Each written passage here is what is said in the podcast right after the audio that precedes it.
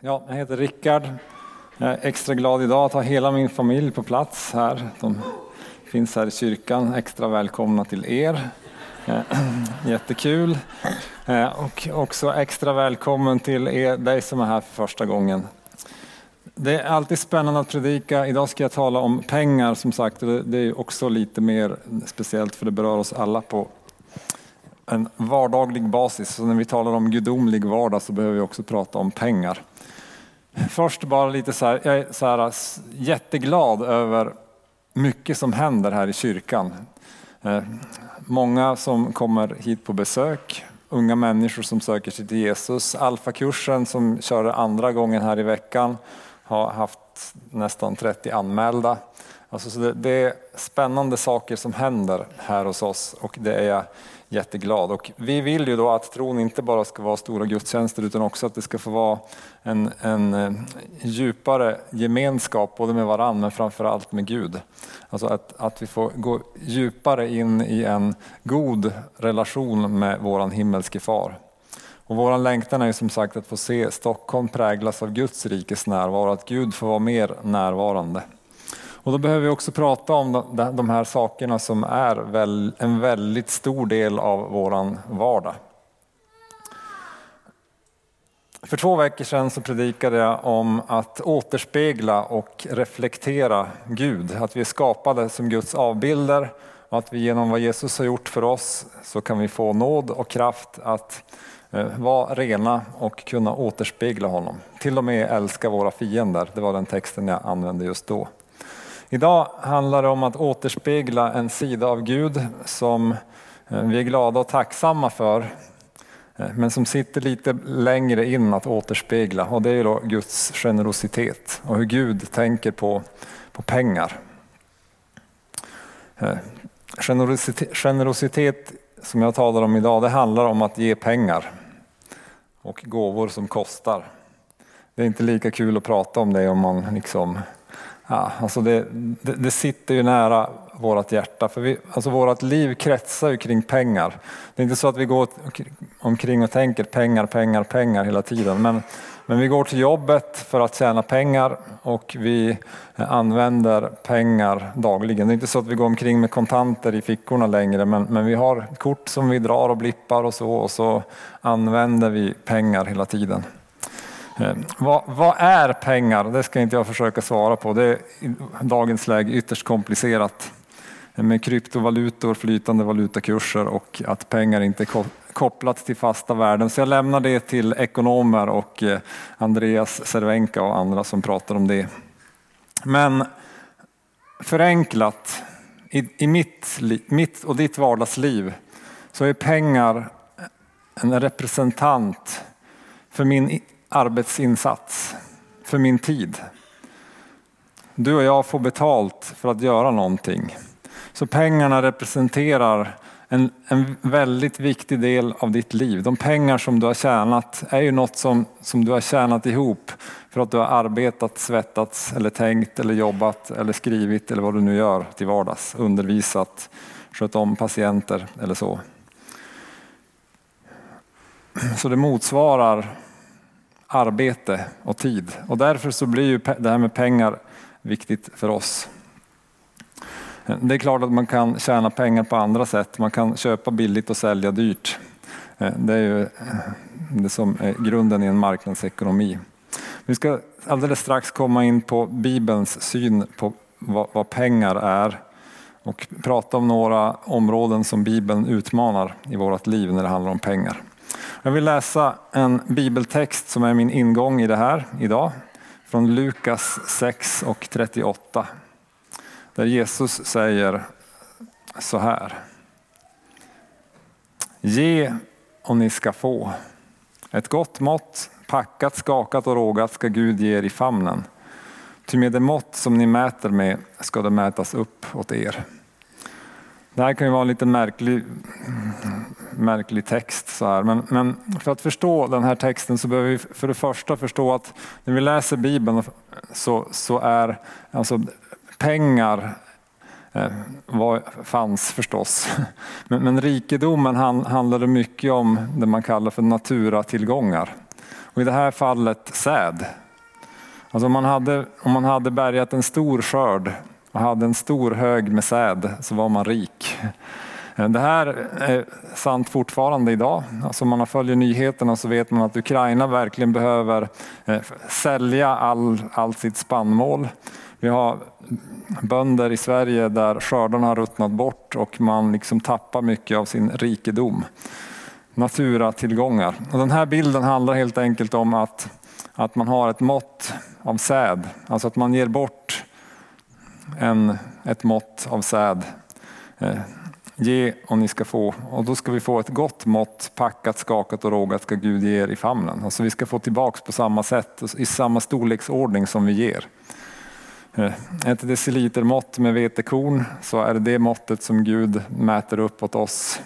Eh, ett liters mått eller en tio liters hink eller en bassäng. Det är liksom det är olika mått men det är innehållet som i det här fallet är säd som kan packas och skakas och rågas och överflöda.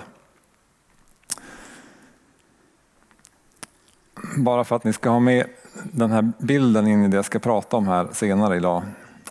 Eh, I den rättvända världen, vi har pratat om, om Guds rike som en rättvä, rättvänd värld. Alltså vi lever i en värld som på många sätt är upp och ner jämfört med vad Gud har tänkt. I Guds rike så fungerar pengar och ägodelar annorlunda än i vår vanliga värld. Och här är då ett par områden som, som Jesus utmanar. Och det första det är det här att vi tänker oss, det är inte så att vi går och tänker så här varje dag, men, men, men underförstått för oss så är pengar makt.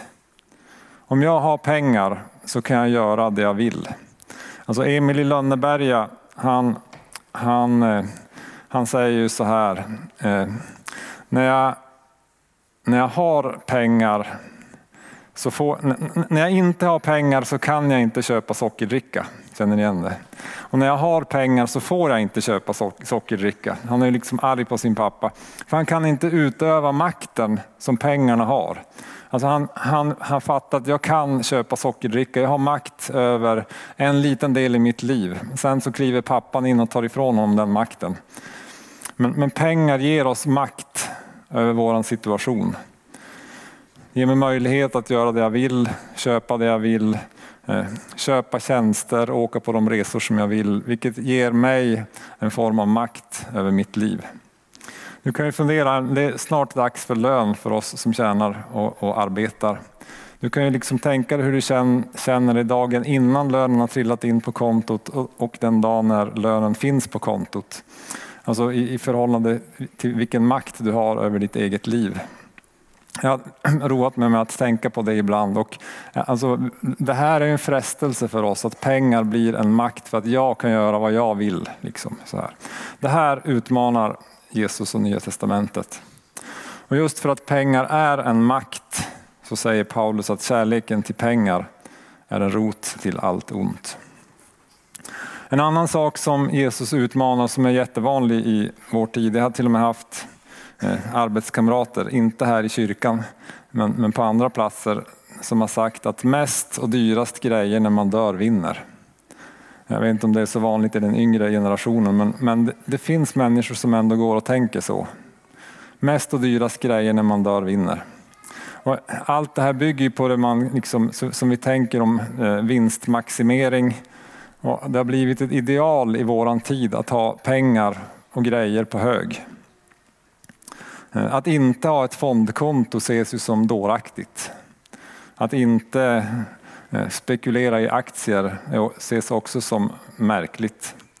Men vi ska läsa en text där Jesus utmanar det här starkt, där han kallar det dårskap att samla på hög. Från Lukas 12 och vers 15 till 21.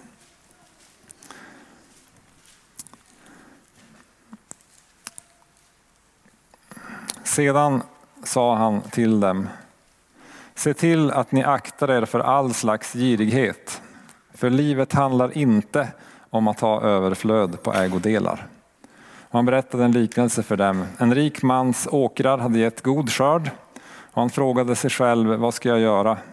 Jag har ingen plats för mina skördar. Så här ska jag göra, tänkte han. Jag river mina lador och bygger större. Och där samlar jag all min säd och allt mitt goda. Sedan ska jag säga till mig själv, kära själ, du har samlat mycket gott för många år, ta det nu lugnt, ät, drick och var glad.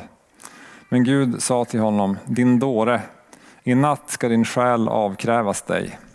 Vem ska då få det du har samlat? Så går det för den som samlar skatter åt sig själv men inte är rik inför Gud.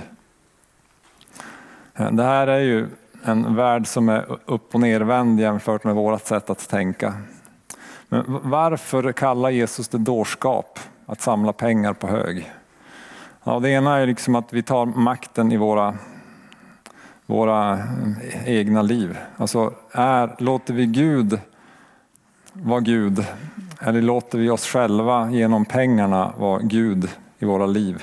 Alltså, vem har makten i mitt liv? Sen har det här också med evigheten att göra, men det kommer i en, en annan predikan. Det Jesus målar upp i den versen vi läste tidigare från Lukas 6, ge och ni ska få, så målar han upp en, en annan väg. En Guds rikes väg när det handlar om pengar. Och det här är, jag vill också säga, det här, jag predikar inte den här predikan på något vis manipulativt för att vi ska samla in mer pengar till kyrkan eller så. Det är bra om ni ger till till, till, alltså till, till vårt arbete. Det behöver vi fortsätta med. Men det här handlar mer om, om alltså en, en principer som jag tror att du och jag behöver förstå för att Gud ska kunna få större plats i våra liv. Det handlar inte om att det är fel att ha pengar, det, det kommer vi tillbaks till. Eh, men, men det handlar om våran attityd. Vem är Herre, vem har makten i mitt liv?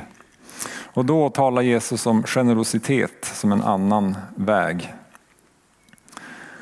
Ge så ska du få. Och det är lite mer än du gav. Eh, generositet som öppnar upp för andra människors generositet. Alltså när jag är generös så är det lättare för andra att vara generös mot mig. Om jag är snål och gniden och aldrig bjuder på någonting så tycker mina vänner att det är lite jobbigt. Liksom. Och då, då, får man ofta det tillbaks. Men när jag är generös och bjuder och är frikostig så är andra det mot mig. Det, det, det är liksom inbyggt att vi fungerar så. Det viktiga här är också att det här generositeten mot andra öppnar upp för Guds generositet och makt i mitt liv. För, för när, är, när, du och jag är generösa så återspeglar det någon, något av vem Gud är. När jag, när jag ger så återspeglar det Guds identitet på ett väldigt konkret sätt. Ty så älskade Gud världen att han gav sin enfödde son för att var och en som tror på honom inte ska förgås utan ha evigt liv. Så Gud är en givare och Gud ger bort.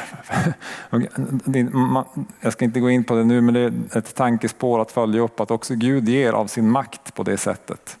Han ger makt till oss genom att välsigna oss när vi ger. Min, eh, eh, min största förebild när det handlar om generositet, det var min farmor. Eh, hon har varit eh, död i ganska många år. Men när jag växte upp så, så, var hon en väldigt viktig person i mitt liv förstås, men, men också en väldigt förebild på, på generositet. Och framförallt att kunna vara Eh, alltså generös från ett fattigt överflöd. Jag vet inte, den, den meningen eh, stämmer inte riktigt så här men, men, men, men, eh, min farmor och farfar var absolut inte rika. Min farfar hade egen firma som elektriker i byarna där i Västerbotten och tjänade pengar. Han fick ju liksom kontanter. Eh, han tog hem det. Farmor var hemmafru, tog hand om hus och ved och tvätt och oss barnbarn. Och eh, där var, var hon generös. Eh, jag minns liksom som, som litet, litet barn, kanske fem eller sex år, så hade vi en glasburk i hennes städskåp. Och så hade hon en låda, liksom, för när farfar kom hem från, från jobbet så då tömde han fickorna och la upp liksom på, på bänken. Och då drog farmor ut en låda och så liksom bara föste hon ner eh, så här eh, kuloklammer, femöringar, eh, trådbitar, tejprullar och allt vad det kunde vara som fanns i hans fickor. Och den där lådan var jättespännande så när vi kom dit så liksom var man där och rotade och så hittade man en femöring och en 25-öring och en 50-öring. Ja men stoppa det i burken och så stoppar vi det i den där glasburken. Och sen var ju den där glasburken, för då skulle vi på Lapplandsveckan, alltså en konferens i juli varje år. Och då hade vi, jag och min brorsa, glasspengar. Så vi fick ju köpa hur mycket glass vi ville, alltså så, så länge de där pengarna räckte. Då. De räckte längre för mig än för min bror, men det är en annan, annan story. Han mådde också något sämre än jag vissa dagar.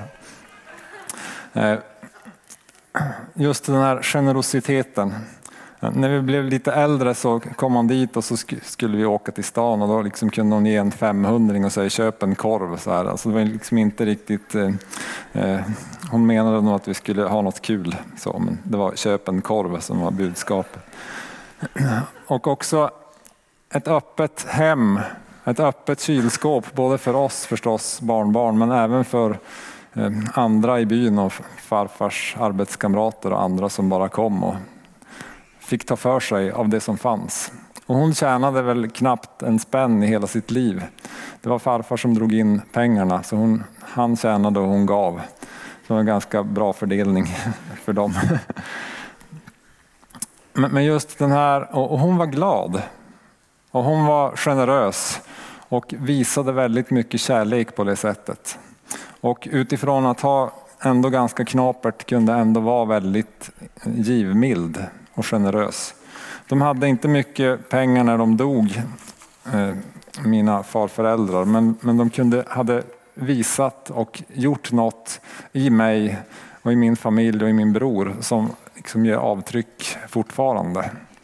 Man kan fundera på vad som, eh, vad som är viktigast att ge vidare till andra. Om det är ett stort arv eller om det är liksom den här eh, generositeten som visar på Guds omsorg och välsignelse. Hur ska vi ta det här praktiskt då? Alltså jag vill ta, ta er till en text också i Andra Korinthierbrevet i nionde kapitlet som ni som har gått i kyrkan mycket, ni har hört den här citeras på, i olika gånger när vi samlar in pengar och så här. För några här kanske det är en helt ny text. Själva eh, berättelsen, eller kontexten till berättelsen, det är att Paulus han har förstått att församlingen i Jerusalem är fattig. De saknar pengar. Om man läser Apostlagärningarna kan man förstå att de har sålt allt vad de har ägt och gett bort. Så att eh, de är fattiga för att de har varit generösa.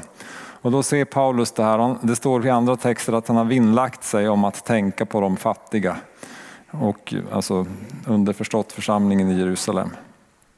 Och då kommer Paulus till Korint, till församlingen. Han är på väg dit så han skriver ett brev i förväg där han liksom förbereder dem på att börja samla in gåvan.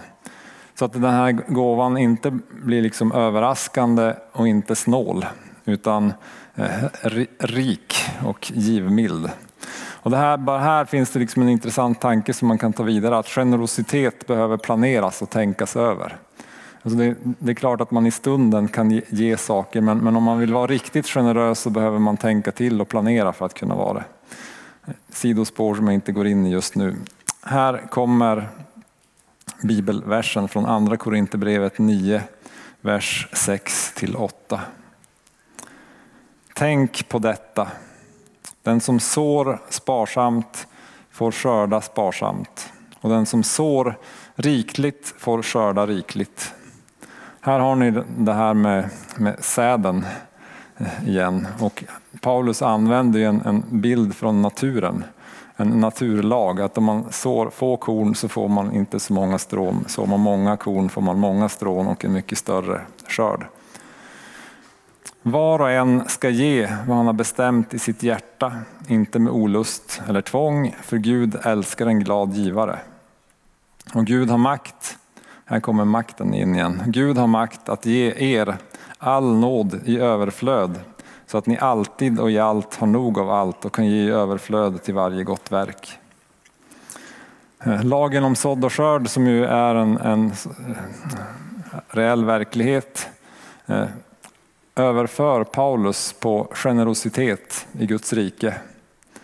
Det, är en intressant eh, koppling, att han ser ett givande av pengar som en sådd. Att vi sår eh, för att, för att det ska bli en skörd. Och det är också intressant, Paulus kopplar det till generositet och inte till investering. Alltså om man tänker affärsmässigt då, då kan man liksom eh, putta in pengar i någonting för att det ska ge avkastning så att jag ska tjäna, liksom, tjäna på det. Men, men Paulus kopplar det till att ge och inte till att investera. Att ge som en sådd som ger en skörd. Och skörden är ju då också alltså, det här helt enkelt att det möter ett behov hos de här människorna i, i Jerusalem. Men också som en skörd in i våra liv som vi ska se där Gud kan göra saker och ting i oss. Paulus ger några principer här i vers 7. Det ska vara frivilligt, inte av olust eller tvång, utan med glädje. Och det säger någonting om, förstås om Gud, att Gud ger frivilligt, inte av olust eller av tvång utan av glädje. Och när vi gör det, kan ge och vara generösa på det sättet så återspeglar vi Gud, Guds, Guds karaktär. Och i vers 8 så skriver Paulus att, att eh, Gud har makt att ge er all nåd i överflöd så att ni alltid och i allt har nog av allt. Så det, det är ju att alltid, hur står det här nu att alltid och i allt ha nog av allt. Hur många skulle vilja ha det? Ja, men det vill vi ha allihop. Att alltid och i allt ha nog. Det handlar inte bara om att ha grejer på hög utan att ha det vi behöver för att kunna leva och för att kunna ge vidare till, till andra. Så att vi kan ge överflöd till varje gott verk. Det här med makt är då intressant att för, för här handlar det om att Gud ger och att Gud kommer med, med, sin, med sin makt. Gud har makt att ge er all nåd i överflöd. Alltså när vi är generösa så öppnar det upp för Guds makt in i våra liv. Helt enkelt. Vi ger utrymme för Gud. För att helt, jag håller inte fast vid min makt, jag håller inte fast vid mina tillgångar, jag håller inte fast vid mina dyrt förvärvade slantar. Utan när jag är generös och ger så ger jag utrymme för Gud att verka i mitt liv. Och Gud han, han kommer med sin makt, nu går jag in i den här versen, för att ge all nåd i överflöd. Det här kan man liksom läsa som någon så här, eh, snygg kristen formulering bara som Paulus har lagt dit så att det ska vara en, en vacker text. Men, men, det finns något väldigt, väldigt starkt i det här. För nåd, Eh, det är ett, ett bibliskt, bibliskt begrepp och nåd handlar om att att få det vi inte har förtjänat. Alltså rättvisa det är att få, få det man förtjänar. Nåd är att få det vi inte har förtjänat. Eh, om man då tänker på, på det här med, med, med pengar, att alltså vi, vi tjänar och så får vi och så eh, arbetar vi och så får vi och så tar vi makten i egna händer. Ja, men då, då, då beror min, min makt och min förmåga att ge på min insats, på vad jag själv kan göra. Men när vi, är, när vi öppnar upp för Gud så kan han komma med sin makt och sin nåd, sin överflödande nåd att, att ge oss det vi inte har förtjänat. Att i överflöd få det vi inte har tjänat. Det kan Gud, det kan Gud ge oss. Så att vi alltid har det här som, som vi behöver. Alltid och i allt. Och, och av allt. Så att vi också kan ge i överflöd till varje gott verk. Vad är ett gott verk? Jo, men det är ju allt som gör gott i andra människors liv. Det är ju kristen mission förstås, men det är också det som hjälper en människa med, med vardagliga behov. Så vi kan frimod, frimodigt vara generösa när vi märker att Gud rör vid vårt hjärta för en människa, för ett sammanhang, för ett land, för en församling eller vad det nu kan vara som, som Gud eh, väcker upp i oss. Ett gott verk som vi kan vara generösa till. Och då ställer vi oss liksom i den här, man, man kommer till den här punkten. Och en, en händelse som hände mig för många år sedan, jag tror att jag nämnt det inom predikan tidigare, det var att jag när jag gick i sista året i gymnasiet då eh, cyklade jag hem från skolan en dag, som jag gjorde alla dagar. Och sen var det som att jag hörde en, en röst, väldigt tydlig röst inom mig som sa att du ska ge eh, 2000 kronor till Göran. Han var ungdomsledare i församlingen där jag fanns. Eh, alltså 2000, det var eh, mer än 10 procent av alla mina tillgångar eh, vid den tiden. Så det var mycket pengar för mig. Och jag liksom slog ifrån mig det här, nej men eh, hallå, jag kan inte ge 2000, var kom den här tanken ifrån? Och det här liksom blev bara starkare och starkare hela dagen så till slut, eh, jag, eh, vi skulle på ungdoms, någon sorts ungdomssamling på honom på kvällen så jag, på vägen dit så var det här så starkt i mig så att jag cyklade förbi en bankomat och tog ut 2000 kronor och stoppade in i fickan och hoppades att jag skulle glömma bort det. Eh, men det här bara liksom brände i mig hela kvällen så att jag satt kvar tills alla hade gått. Och sen, eh, sen eh, till slut så sa jag, ja, men du, alltså jag tror att eh, det måste vara Gud för det är inte jag. som, som kommit på att, att jag ska ge dig 2000 kronor. Och så gav jag honom dem. Och han, han, han grät inte men nästan. För att han hade bokat en resa för att åka med på en missionsresa till ett land i Asien och behövde betala biljetten dagen därpå och saknade 2000 kronor för att kunna betala biljetten. Och det, så det här var liksom eh, förstås starkt för mig att förstå att Gud kan tala om saker. Att när Gud då för första gången väljer att tala tydligt till mig så talar han om pengar.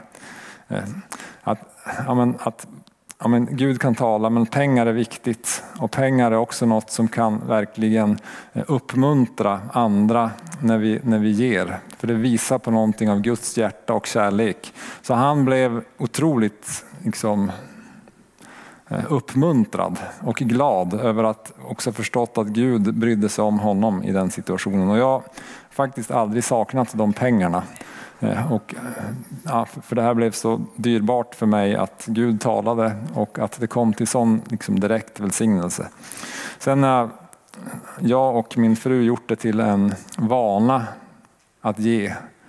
Både liksom till församlingen, att kunna vara generösa och att spara Eh, pengar för att kunna ge eh, på andra sätt. Och Det här är en, en, något som som för oss har öppnat upp eh, för Guds välsignelse och Guds kärlek på olika sätt. Och det här blir en väldigt lång gudstjänst om jag ska berätta allt det, så det får vi ta på något annat sätt någon annan gång. Det här var ett sätt att försöka prata lite om vad Jesus säger på många ställen i, i Nya Testamentet. Att generositet öppnar upp för Guds välsignelse i våra liv. Om du vill vara en person som återspeglar Gud så behöver den här generositeten få, eh, få fäste i dig. Och det börjar med nåden hos Jesus. Det börjar med att vi tar emot det Gud har gett oss genom Jesus Kristus. Eh, nåden i Jesus. Han kan rädda dig. Och Jesus kan också rädda ekonomiskt. Alltså det kanske är någon eller några här som är en, en ekonomisk knipa på något sätt. Och jag tror att Gud kan, kan göra saker i, i ditt liv också på ekonomins område. Gud framförallt ger eh, evigt liv av sin kärlek och till, tillgång till hans relation, alltså att få en relation med honom. Och det är värt mycket mer än alla pengar du kan få. Ett steg in i det här det är ju generositet. Och då är liksom, ja men, frågan här som, som, du, som du behöver ställa dig, hur utmanar Gud dig? Jag tror att vi alla behöver utmanas, oavsett om vi har mycket eller lite så, så vill Gud utmana oss att vara generösa. Just för att generositet öppnar upp för Guds makt och Guds välsignelse i våra liv. Någon kanske är utmanad av att börja ge. Någon kanske utmanas av att ge tionde, alltså som vi praktiserar som en, eh, en, sorts princip här i kyrkan, att ge en tiondel av sin inkomst. Någon kanske utmanas av att bli en regelbunden givare. Någon kanske utmanas av att ge större gåvor till vänner som är i behov. Någon kanske utmanas av att börja ge till de fattiga. Någon kanske utmanas av att helt enkelt bli lite mer generös och våga bjuda någon på en, en glass eller en kopp kaffe någon gång. Så vi, vi kan vara på väldigt olika platser i det här. Det viktiga är, tror jag, precis som när Gud var på mig om att ge bort 2000 kronor, att vi, att vi är lydiga i det Gud leder oss. Och då behöver vi komma ihåg det Paulus pratar om att det är frivilligt och inte av tvång och med ett glatt hjärta. Så det är liksom en bra värdemätare på om, om man kan göra det här.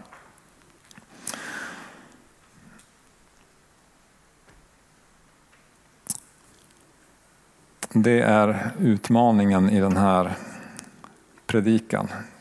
Det finns en inbjudan i det också att komma till Jesus och ta emot av hans nåd. Att hans kärlek också får bryta det här oket av att alltid behöva klara sig själv. Att alltid känna att jag måste ha makten i, i egna händer. För Guds makt är större, Guds kärlek är större.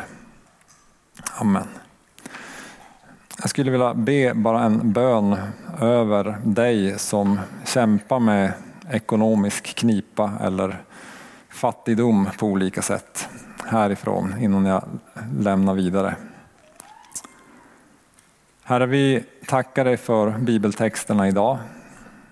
Vi tackar dig för att du utmanar oss alla att vara mer generösa för att återspegla dig. Jag vill be nu för dem som känner att de har väldigt lite eller är i en ekonomiskt väldigt svår situation. Och I Jesu namn vill jag bryta den fattigdomen över människor. För vi vet att du är rik Jesus. Och jag ber om ditt tillträde, jag ber om din frälsning, jag ber om din räddning in i de situationerna. I Jesu namn. Amen.